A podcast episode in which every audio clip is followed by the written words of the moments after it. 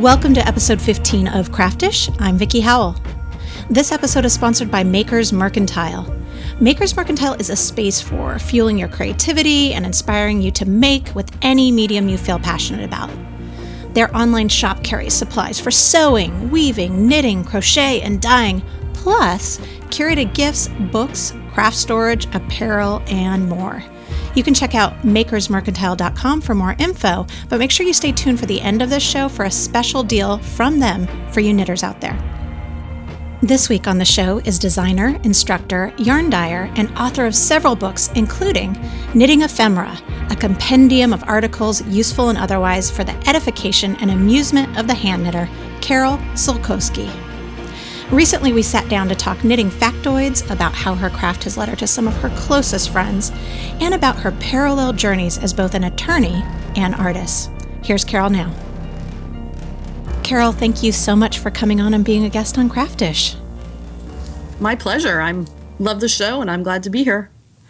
So, I was it's funny. I we want to talk about your book and we will definitely get into knitting ephemera but it, it's funny right before i scheduled you for an interview you you know you wrote this book of of facts and articles i heard a totally unrelated interview with jodie foster on nerdist. And in it she said how she's completely sort of incapable of retaining facts and which is really funny because she went to Yale and, and she verbalized something that I had never verbalized for myself and that she can she, so she said she took all writing courses so that she would never have to remember actual facts. And I'd never heard somebody put it into words before because that's exactly how I am. I can sort of bowl my way through anything but recalling actual facts seems to be a talent that I just just do not have. And you my friends seem to be the exact opposite. And you've created this collection that is nothing but facts. And I feel like I would need to carry it around with me because it's got all these great, like, party trick, you know, sort of facts in it, but I would never be able to recall them. Have you, has this always been sort of a gift for you to just sort of retain facts and interesting tidbits? Yes. And I'm sure my children could testify as to the number of bizarre little factoids that, you know, I've told them about things over the years. It actually seems to be hereditary. Um, my father was the exact same way. And I've told people that he uh, tried out for Jeopardy in either the late 60s or early 70s and passed the audition because he always had little tidbits about this or that. He was like a World War II buff and could tell you anything about planes and the bombs and the battles and um, and my son, who's 14 now, is also has that piece of him that that little interest in the factoid. So he does the same thing. He'll tell us at lunch, you know, some little statistic uh, about, you know, this is the first time that our great middle school has had seven sets of twins at the same time. So I think it's definitely that's just genetic. That's fascinating. So is that so? That's something. Good. So your your father is a teacher, correct? He was, yes. So was trivia part of your daily life? I mean, I it sounds like it is now as an adult with your own children if he's but but as you grew up obviously if your father's you know auditioning for jeopardy he's he's interested but is he bringing that into the way that he has conversations with you as as a child? Definitely. And um, my dad was a huge proponent of education and uh, believed that any kid could do whatever that kid wanted to do. And one nice thing for me was that he was very encouraging with me never ever would say, oh, just be a teacher. You know, not that there's anything wrong with being a teacher, but just at the time, that was what was, eh, there were only a few, you know, people were expected to do things. And he would say, you don't have to be a nurse, be the doctor. You know, don't play princess, be the king. And he, he always talked to us like we were adults, I think, because he just felt like we had the capacity to engage with him on that level. And he, I think, just remembered these things and found them interesting and wanted to share them with us. Was your dad creative at all? Yes, it's kind of interesting. My um, my dad started a small business when I was in grade school, and it made educational film strips for schools to use in the classroom. Um, he was a science teacher and really passionate about it. So it started out with things like demonstrating labs, but then it kind of expanded more, and he um, started doing sets of film strips that would accompany particular textbooks. And keeping in mind at the time that there was no internet, there weren't videos or DVDs, we had film strips, and he would create these film strips that went along with with a particular topic you know one chapter one film strip and um, it was a great way to review for a test. It was a really brilliant way for different kinds of learners to get access to that information. So if you're not a verbal learner and books are hard for you to absorb from you could see these words and see these concepts illustrated. And so i think yeah you know, I wouldn't have necessarily described him in that way at first thought, but yes, he definitely was creative. I mean, some of the best teachers, I'm, I'm also the daughter of a teacher. My mom's a teacher, and I think that some of the best educators are creative in the way that children don't all learn in the same way. So to be effective, you have to find different ways to reach that child and to get the information to settle, don't you think? Absolutely. And, you know, he would do things like if they were talking about chemical molecules, you know, he would bring in chess, uh, marshmallows and toothpicks and make little molecules, you know? And so, yeah, I think that, that you're right, that the best teachers can appeal to a lot of different kinds of learners. And I think they also are really good at getting into the head of the student where they are how to reach them in particular too. You grew up and did not become that princess. You became a lawyer, but I did. but also a designer.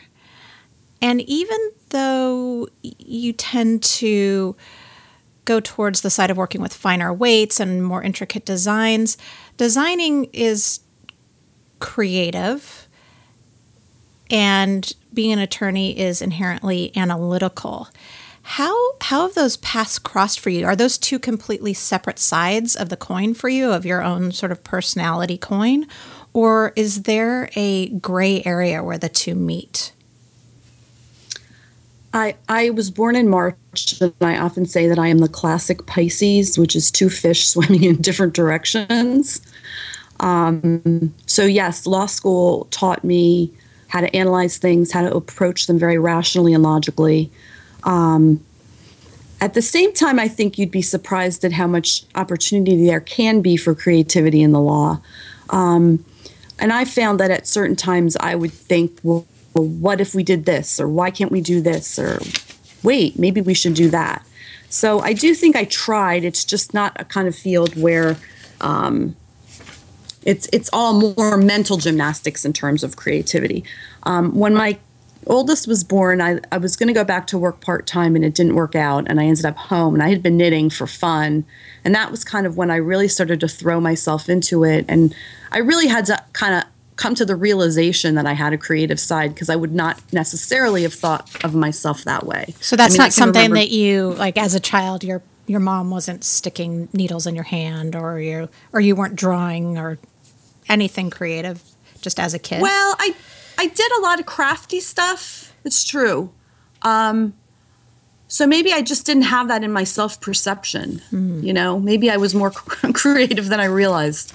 And then um, I started messing around with knitting and like I think many designers probably could tell you, you start making people's patterns, and then all of a sudden, the more you learn about knitting, you start to say, "What if?" or "Well, why was this done this way? Well, what this I like this, but I think I'd like it more if I added this. Mm-hmm. And so that kind of led me and gave when those things worked out well, it gave me the confidence to start actually um, creating things on my own. I also firmly believe that creativity is a muscle that needs to be exercised, and the more that you do creative things, the more ideas come to you. Absolutely.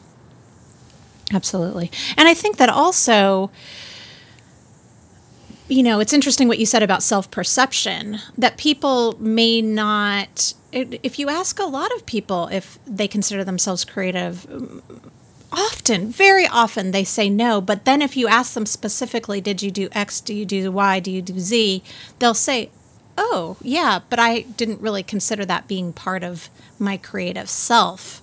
I think a lot of it is just perception that there's, in the same way that I think, you know, as a kid when I grew up, I thought if you went to art school, you had to be a painter. I had no idea there were all of these other realms. I feel like in just sort of the daily zeitgeist of creativity, people think that you have to be a professional craftsperson to be creative. Yes, I think that's definitely true.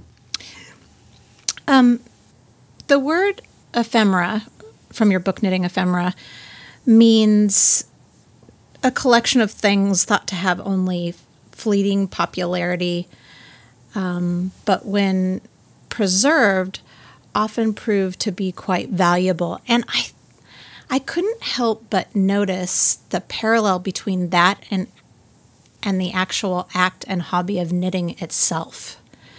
Um, I feel like there's an ebb and flow of whether or not knitting is considered quote unquote acceptable among the feminist community, or whether or not it is on trend or off trend, um, or whether or not it has value in the arts and craft community or not. Was that intentional when you were naming it? Um, I think I really felt like I wanted the the title to capture the idea that there was all of this lore and knowledge and stories that were floating around out there. And if if none no one wrote them down they'd be lost. You know they're even more temporary than a ticket stub because they're stuff that you know people remember. And then when they die they're not there anymore. Or when they forget no one can tell that story again. So i think i saw of it as sort of a way to capture some things in a sense making them less ephemeral. Mm. Yeah, and you and you've sort of collected these these bits of trivia over years of time and and sometimes you were researching obviously but other times it would just be in conversation or as you were writing articles for magazines. At, at that time when you found in that case if you found a tidbit were you writing them down or were you just sort of mentally collecting all of them uh, for the future? Uh, you know i really didn't anticipate writing this book, I did find those little stories and anecdotes fascinating and kind of made a mental note of them. And um, it seemed like every time I would work on a different article or a different project or read a different book or go to a convention and, and you know, hang out with other teachers, I would hear some little tidbit that was interesting. And I always felt like there was something there, but I didn't know exactly what. And it wasn't until I talked to Trisha Malcolm one day that she had a vision when I explained. I said, "There's all this stuff, and I it's it's interesting. And you know, every time I do an article, I find a new story about some small company and how they added to the industry, or some little factoid about you know the Earl of Cardigan." And she she instantly had a vision for the book, and once once she and I hashed that out, then I did start keeping track of things and actually going and looking for things. Um, and I kind of went back and looked over at my different articles and notes over the years to see if there was anything in there that, you know, I could mine from. But I mean, I could go on forever and ever. It just seems there's so much interesting stuff out there. And um, and people are now starting to to offer it up to me, which is kind of fun too. Trisha Malcolm, just as a side note, is the editorial director of Vogue Knitting um, and Six and Spring Books, who put out your book. Just as a side note, um, can we talk about? I want to go back to to talking about teaching and about that pathway, but can we talk a bit about the size font in, in your book? You have so much information in here, and it is. It's got to be what, like a ten font? Like how? Did, did you have so much information that, that you had to keep scaling it down further and further just to pack it in? Um, I think probably the desire to keep the book its current size was a function because we really wanted it to be a book that was not the size of a traditional pattern book that could be slipped into a bag, even a purse, and carried along for fun. Right. Um, And, you know, honestly, I didn't really think about it all because, you know, I turned 50 and now I need glasses to read anything. so um, I opened it up. I was like, Carol, I love oh the layout. Goodness. You know, I wasn't sure how it was going to turn out. Are you still laughing? No, I just was like, when I opened it up first, I was like, you know, oh my I, goodness. wow. All right, let's I, do this. We're in it. Like there's no fluff around it. There's no like here's one one like you know a lot of coffee table books, which this this absolutely could be, um, but it's got it's also got it's of course got so much more information. Would have like a fact on a page and then some kind of you know sketch or something a and you bleed photo absolutely and you've got every like the equivalent of sort of writing in the sidebars like with you know i can just imagine you actually putting this together and scribbling something here and adding something there. And it's like it's like action packed from cover to cover. Yeah i think some of the things that we were when we talked about what we you know what i wanted it to look like to the extent that i could you know sometimes it's hard to imagine it in the abstract but i thought about victorian knitting books and i thought about the farmer's almanac yeah. and how you know that's a very small concise book with tons of information jammed in there um, and and yeah i wanted i wanted people i wanted the focus to be on the information definitely and and what it brings to the table rather than pictures and so on and so forth. You've also written keeping that kind of Victorian Right, right. The Victorian look. You've also written many design books, which is a very, very different process. We talk we talk us through a bit how you approached, you know, a book of, of trivia versus how you approach books that are filled with um, both how to knitting tutorials and actual garment designs? Sure. Um, knitting ephemera was really very loose in the sense that I just kind of turned myself loose to gather. And then I would just gather things, sometimes do some research. I kept little ongoing spreadsheets with them and um, whenever I would just come up with something, I'd throw it in the mix. And the idea was definitely that this was not going to be organized by any kind of topic or or it was going to be just sort of loosey goosey hodgepodge of interesting information. So that made it so easy. And um, you know, I already had a fair bit of material to start with. I would just sort of randomly go down alleys on the internet. I would go to libraries and just look for stuff that they had in their ca- card catalog. I emailed people in the industry and asked them for little bits of information. Friends of mine, you know, I have one good friend, Elizabeth, who has a brain like mine, and she always um, was willing to throw out a little tidbit that I hadn't known about before. Um, so that kind of just flowed very naturally. With the pattern books, I've always wanted to there there are a lot of very pretty pattern books out there and i really consciously wanted my pattern books to do a little more to focus on something some specific either method of knitting or type of yarn and provide knitters with um, with technical information on how to use it and then use the patterns not just as here's a pretty collection of things made in that kind of yarn but um, here this this this shows you why doing such and such will help, you know, as actual exhibits of the topics we talk about in the beginning. So my other books we were definitely there was an idea there, a very specific idea, whether it was what can you make with sock yarn other than socks, or how can you use lace weight yarn in an untraditional way. Um, and my next book talks about self striping yarns, why they do what they do, and how you can make the best of them.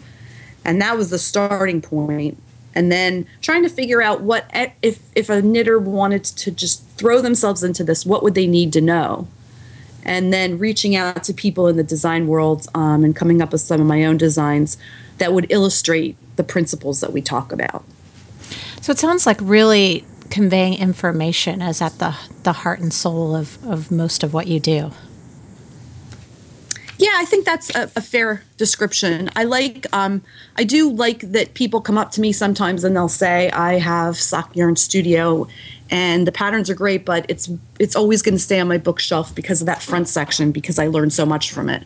And that's what I think is really satisfying is being able to give knitters the understanding and the tools that they need to be better in control of their knitting, to do what they want with their knitting, whatever it happens to be to understand why things happen so they can avoid them if they want, to fix things that are jarring to their eyes. And and I think when you know more about what you're doing and why it happens, you have more fun. Right. What is it that you get out of or that you hope to get out of teaching when you're teaching knitting or dyeing or, you know, any of your courses? And and what is it that you hope that your students leave the room with? Um, I when I'm teaching, I really want my students to have fun. Sometimes people come in and it's almost like they're waiting for the death march to Bataan that we're going to go through all these stitches and we're going to get them done. And I try to keep my classes a little bit more loose than that. I try to adapt them to the level of the people, the knitting level of the people in them. And um, and that can be a really big challenge, you know, when someone comes to take a lace class and they don't know how to purl. Um, but I also like to try to make them feel confident and to give them things that they can take home and use in their own knitting that will make them happy. Because really, I mean, we do this for a lot of reasons, but essentially we do it because we like it and it pleases us. And and I hope knitters, you know, walk away from my classes feeling like they learned some things, but they also gain some confidence in their instincts because every knitter has instincts that are often quite good. You have gone back to being an attorney, but you still continue to write books, write articles for Vogue, um, which I want to talk a, a bit more about. But but I'm, I'm curious. You must also get something from the students back because you probably wouldn't necessarily have to continue doing the schlep that is being a knitting teacher. I talked to, about this with Clara Parkes and. Uh, um, for an episode of this podcast, and she was talking about how you know every show, like these national you know knitting treasures, are going with their suitcase, like you know rolling their suitcase, their rickety suitcase with all of their samples and unloading and this and that, you know, and maybe paying for their hotel room and may, and there's a whole schlep around it. Like there's it's not a lot of glamour. So there is if you don't have to teach but choose to teach, you must be getting something from the students just as they are gaining something from you. Absolutely. I mean, one of the things is you you can get jaded when you do it a long time and when you start to see the enthusiasm of someone who's just starting, that's amazing. I love to see when someone's you can sometimes literally see the light bulb go on over someone's head when they pick something up and it's just exciting to be able to share that with them. Um, I find that my students often throw, we will talk about, you know, well, you could use this here and you could put this edging on there. And people will just start to, uh, they get throw out ideas and they say, oh, this would be good for such and such. And I, so there's definitely kind of a creative rush that you get in the sense that, you know, they may offer up these ideas that are incredibly interesting and provocative and helpful. So there's that. And I have to say that for me, one of the most important reasons I do this is because of the people. I have made the dearest, most amazing friends through doing this, and I don't want them ever to not be part of my life. And every time we go to a show together, even if we teach all day and only see each other for drinks at night, one of us comes in late and leaves early, whatever, we we touch base and that sense of community people talk about it a lot but it's definitely true um, is is critically important to me I feel like community within the knitting crochet and just overall craft world is really sort of like the very foundation of the entire industry. I mean, not only for non, you know, obviously for professional uh, professionals, we need those people. They're the people that are coming to the classes and buying the yarn and buying the patterns. But because this is an oral tradition, knitting specifically, crochet specifically, it it's very like essence began with that community with talking to each other with being around each other. And i feel like even now in this it's sort of like that to the umpth degree now because we can talk to each other around the world in real time at all times sharing pictures and, and swapping stories that if anything communities become more and not less important during the technological age. I agree. I think the internet in many ways was the best thing that ever happened to knitting. Um, in some ways, maybe the worst to, to the knitting industry, but um, just from a standpoint of the economy. But um, yeah. yeah, I think it, it creates communities where none were able to exist before. And that's a very exciting thing for me. I have met people, I have a dear friend who lives in um, Canada who I rarely see in real life, but is one of my best friends, and we collaborate, you know, over the internet. And I've had people who've read my blog and I've met in real life, and they've become friends. And if I'm doing a show in California, they will come and see me, even if they can't go to the show. And, you know, that's the kind of stuff that's just pretty amazing. And just the shuffling of information back and forth, too. That on Pinterest, just think about spending an hour on Pinterest and how the creative juices and you just go wild when you see that, you know, beautiful things, interesting things, unusual ways of doing things. So, yeah, I think the community is always going to be a part of this. And that's the thing that when everyone's despairing that, you know, knitting's dead and only little old ladies do it, I think that's the thing they don't understand is that, you know, we've got a vibrant sense of community that's still developing. Yeah, absolutely. And I think, you know, to speak to your point about how the internet has been a little bit sort of hurtful to the knitting industry as well, is something that we're going to all work out. A lot of that has to do with publishing rights and with with free content. And I think, you know, I think it's the same in the music world and uh, really in in all creative worlds. is just trying to figure out that fine balance of monetization and realization um, and we're still in the infancy stages, really, of the internet. You know, I, I, I, say this all the time. If you think about it, we're really only 20 years into it. Like, when, you know, in the grand scheme of internet land, this is going to seem like nothing.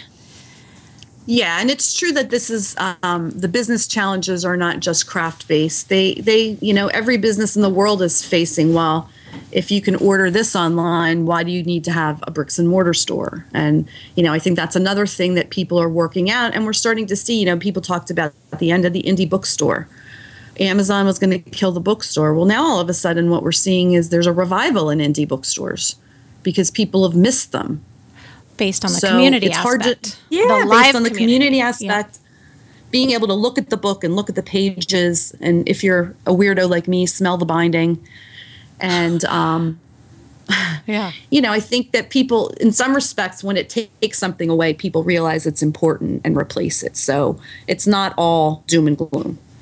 And i truly believe um, that and the same goes with yarn stores that we can use the two to help each other. If you're on a virtual platform whether it's an online course or a podcast or a you know a thread on ravelry you can absolutely say, oh, yes, you can buy this at so and so.com. But if you need any help at all, or if you actually want to touch and feel it, or if you actually, you know, want to be with human beings, please go to your local yarn store. That's what they're there for. Like, go, be there, be a part of your physical community and not just your virtual community. And then you're going to reach people that you would pro- you wouldn't be able to reach just walking down the street telling people this, right? So your voice is larger. You just have to use it. It's that whole like think globally, act locally thing. It very much applies to the two, like the brick and mortar versus the virtual world. We just got to figure it out. Right, right. And we have to train people, I think, to think that way too. Yeah, I mean, we're all kind of pioneering how this is going to work. Yep. Something I think the internet has gave to both of us um, is not only that community that we were just talking about, but a creative outlet after we, or just an just an, a human outlet after we both had children. We both are mothers of three. We both stopped our careers to stay home with our children, at least for some of the time. And we both started websites or blogs or whatever. They weren't called blogs when I started mine, but um, to have something else besides motherhood. And and and that in no way is to insinuate that motherhood is not enough. But i think that we as women can benefit from exploring as many avenues of ourself as possible. And then in turn that makes us stronger mothers. Talk to me a little bit about how your blog started and where the need to reach out to that community and express that creativity came from after becoming a mom? Um, yeah, I would. The internet kind of started to really hit when my kids were young, and so I started. I mean, I was a member of the knit list for a while, really old. Right, and that was back. That would have been what, like two thousand one, two thousand two, when knit list was yeah, really hot. earlier. Yeah, Yeah. Mm-hmm. And how old is how old is your oldest child? Eighteen. Okay, all right. I, I he was born in '98, so that was when um, I was messing around with some stuff a little bit before then, but not so. I didn't have as much time as I did then. So, um, yeah, it would have been you know the late '90s, early early aughts, and I just discovered these things called blogs that I had no idea what they were until I stumbled across them. And I don't know if you remember, there was one called Dangerous Chunky. No, I remember don't that think I knew that one. Uh-uh. Dangerous Chunky, where are you? I don't Send know. I'm writing. I'm writing it you. down now. Yeah. Anyway, um, that I remember very distinctly that being one of the first ones that I read, um, and then I kind of hooked in with uh, Joe Wilcox, Queer Joe's knitting blog, I remember that one. and then um, that one's still going strong. And then um, the Knitting Curmudgeon, yeah. and who we lost actually earlier this year. She passed away um, earlier this year, and then I'm trying to think of the other blogs that were big at the time. There, there were a variety of them, and it was just amazing to me that there were other people in the world who were as interested in knitting as I was, and wanted to talk about it as much as I did. And um, Where did your I interest from knitting in- come from? Because I, I, I heard, uh, I think it was on the Yarn Thing podcast that you said that you learned to knit from your mom in the 70s, but, and this happened to me as well, but you, it didn't really take and you came back to it as an adult. So when did that happen? yeah, my mom taught me um, in the 70s. You know, I made like some harvest gold Wintuk scarves and garter stitch. You know, I think it was like a snow day from school. I was kind of bored. Um, we did do sort of crafty things in our house. Like my mom went through that phase in the 70s where she painted ceramics. I don't know if you remember that. yeah. and then you'd get them baked. And, you know, she noodled around with macrame for a little while. And um, we did stitching, like embroidery and cross stitch and stuff. But nothing really, you know, I it was always just noodling around. And then um, when I was in law school was when I first started to really pick knitting back up as a sort of stress relief mechanism. And a friend of mine who also knit took me to a knitting shop in Ann Arbor. And I remember we bought stuff for a Lopi sweater for me to do.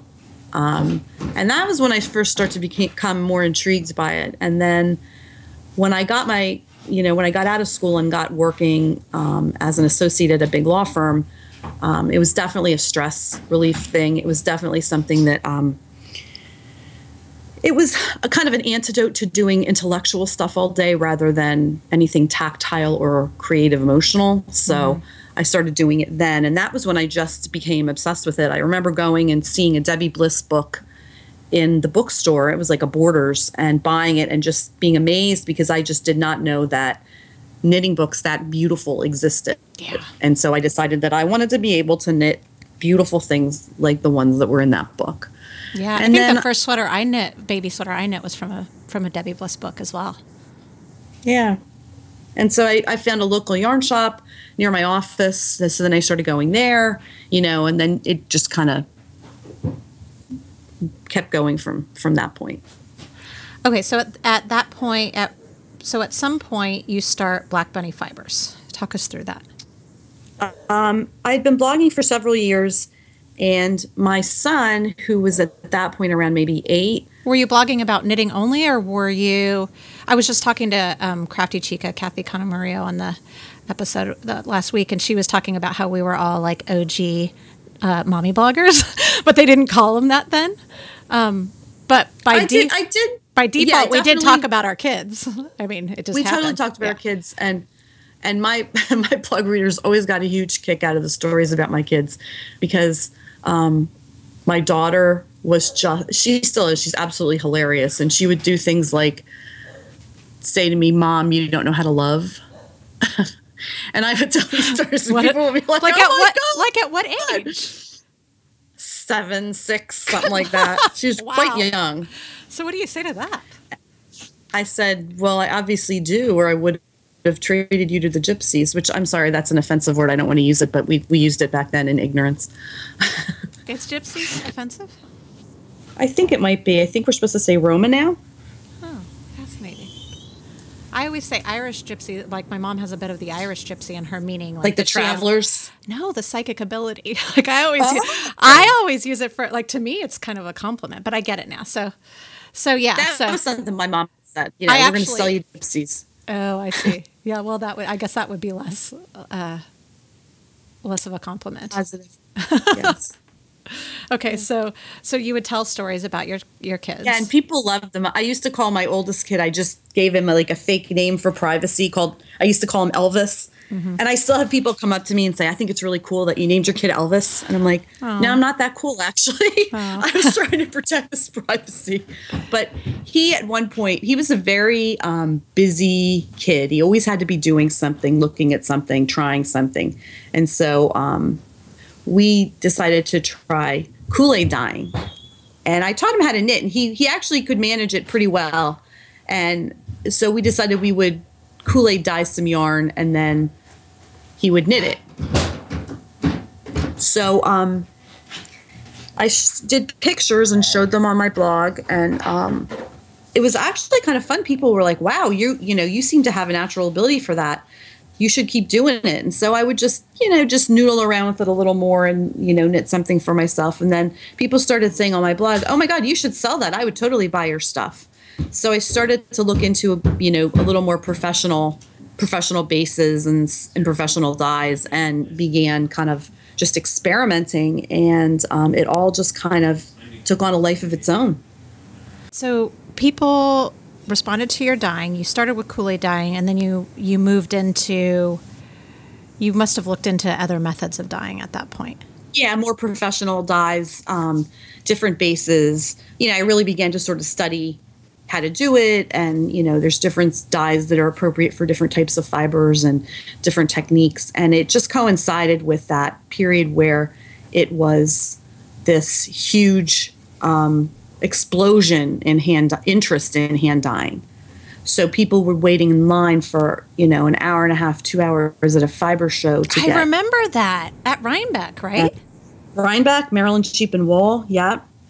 And it just was nuts. And, you know, I kind of hit right in the beginning of that frenzy and um, ended up first was selling on e- was selling on eBay or Etsy, um, and then moved to uh, an Art Fire platform, which is a little less. Etsy kind of got a little big and a little out of control with um, actually non-handmade items being sold. Right. So um, I switched over to Artfire, and um, that's where I am now. And I also, st- you know, I'm I'm keenly aware of how difficult it is for local yarn shops. So I also do work with some local yarn shops. Um, there's one in Center City, Philadelphia, called Loop, and I send yarn to him. And uh, there's a s- store in Newark, Delaware, called Stitches with Style, who usually carry it. And then my friend Brooke has the Kirkwood Knittery, so I try to send her yarn too because I know how difficult it is when your customers are looking at stuff online and you know the price structure makes it difficult to offer. So Yeah. I do try to work with a small number of local shops as well. I've actually spoken to um, a few shop owners who have said that lately, and probably for that very reason, you know, because you can get most things online, that they're actually looking way like more for way more local locally dyed or spun fibers than they are larger brands because that's what their customers are coming into the store to look for those little like nuggets those little like balls of special.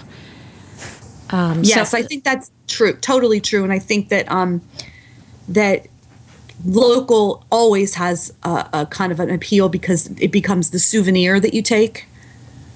You know, Oh, you're visiting right. the country, and instead of buying, you know, I don't know what a it's, T-shirt, it's you like the buy travel towel or whatever like the embroidered Yeah, like yeah.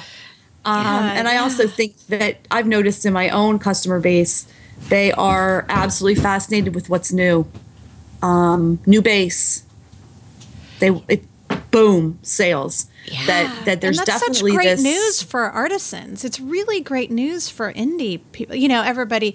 You know, we talk often about how you know big business makes it difficult for indie business, but right now I think there's like if you really focus on your niche, that you you have kind of a one up. Um, if you're doing something unique and special, because people are going to come to you just for that. Right. Yeah, we uh, a couple of years ago, I found a mill that made me a base, and they used, of all things, white Samoyed dog hair in the blend. Really? And it sounds yeah, and it sounds crazy, but um, it was beautiful yarn. It was beautifully soft, and it did not smell like wet dog, which is what everyone wanted to know. And I did a limited run of that, and that was just boom. People bought that because it was you know unique, and you didn't see it every day. So it's that kind of stuff that I think it, people are really interested in. And I can see that local yarn shops too, if everyone can buy the same big brands, either in every shop or online, what they're saying is, you know, what do you have that I can't find everywhere else? What's unique to you? When you're dyeing or designing or knitting or writing, are those all filling the same creative space for you or are they do they feel does it feel different to you? Do you feel like you're nurturing a different part of yourself creatively with each of those creative avenues? Definitely different and I I know this because sometimes in the I'm in the mood to do one specific thing but not another. Um, yeah. So yeah, I mean, I think. Go ahead. Do you have well? Do you have any rituals to shift from from? Well, I mean, I would think that just even having to switch from the work that you do as an, uh, an, attorney, since you're doing all of this at one time, and then you have to switch over to either dyeing or designing or whatever, that there's got to be like almost like a switch or a shift. Do you have any rituals? Is it like, do you have music? Do you like a special tea? Is there any something that you can do to sort of shift yourself into getting in the mood to do whatever it is that you need or want to do creatively at that point? Um, one thing that's nice is I take the train in and out of work, and so the train ride home is a really nice transition. You know, it actually takes me out of the office, gives me 20 minutes to sort of just chill, and um, is like kind of a defined break between the two. But um, yeah, I don't really, I, I don't really have any rituals per se. I just kind of look around and I have like little checklists of what stuff that has to be done by a certain time, and I just kind of feel like, ah, what am I in the mood to do right now? And it just can it just comes to you then. Yeah yeah i just kind of do what i feel like doing. Because the thing you know there's there's never any end to things i could do if i wanted. So um you know if i don't have a deadline and have to work on a specific thing i can always like well i'll try this or you know. Do you have any challenges balancing all of that along with being a parent and a wife? Yeah it's hard. I mean it's the nice thing is that a lot of the fiber stuff takes place in my house, you know. The dyeing and the knitting and the writing I can do from home. So that means that I'm around. And my kids are a little older now, so they're spending less time with us and more time with their friends. But I really feel like presence is important too. So Absolutely. But I think no matter what no matter what you do, there's always going to be you always are going to have to struggle to find a balance and it's going to be different for everybody. Yeah, absolutely. And and you know, it, in a lot of ways, we're very fortunate to have careers or parts of careers where we have that flexibility, even though it can be a little stressful to figure out the balance. But at the same time, we are physically present. Um, you know, in, in a way that you and I have both chosen to be, which is not to say that that is for everyone um, as far as parenting goes, but I definitely feel like it's it's a gift in many ways to be able to sort of make that work in the way that we want it to, even when it is a struggle. Absolutely, yeah, yeah. Especially when they were younger. Um, you know, when kids get older, they get more self sufficient. But yeah, just being able to be around there for them has been great, and um, you know, that was really. I, I don't regret that ever. You know, that path that I took where I left the traditional career path and kind of went out and found my own different way. Well, Carol, it has been so nice to chat with you today and to hear about knitting ephemera and about your many, many, the many facets of your career. Thank you so much for being here today. My pleasure. Carol's books, hand dyed yarns, and class info can be found on her website. Her latest book, Knitting Ephemera, is available now at your local yarn store and on Amazon. For more info, links, and photos of some of her projects, please check out this episode's show notes page at vickiehowell.com slash craftish. Thanks again to our sponsor, Makers Mercantile, who would like to celebrate podcast guest and friend Carol Sulcoski on her upcoming book, Self Striping Yarn Studio. They'd like to do so by giving Craftish listeners a special discount. So if you buy any two skeins of fingering weight yarn, you'll get an additional skein at 50% off. So that's buy two, get one at 50% off at makersmercantile.com. All you'll need to do is use the code SUMMER16SOCKS and they will do you right. Craftish is a Campbell production. It is produced in Austin, Texas by me and mixed and edited by Dave Campbell. Music is provided by Explosions in the Sky. We're taking the next two weeks off from full episodes, but we will have an extra short next week. It's the audio portion of a video interview I did for my husband's uh, film site, Smells Like Screen Spirit, way back at uh, South by Southwest Film Festival in March. It was with the co directors of Yarn the Movie, which just recently debuted in New York at the IFC. That'll go live next Tuesday. Then we'll be back with regular full size episodes on July 19th. Until then, take a little time to continue the conversation about creativity. Breathe in, craft out. Bye.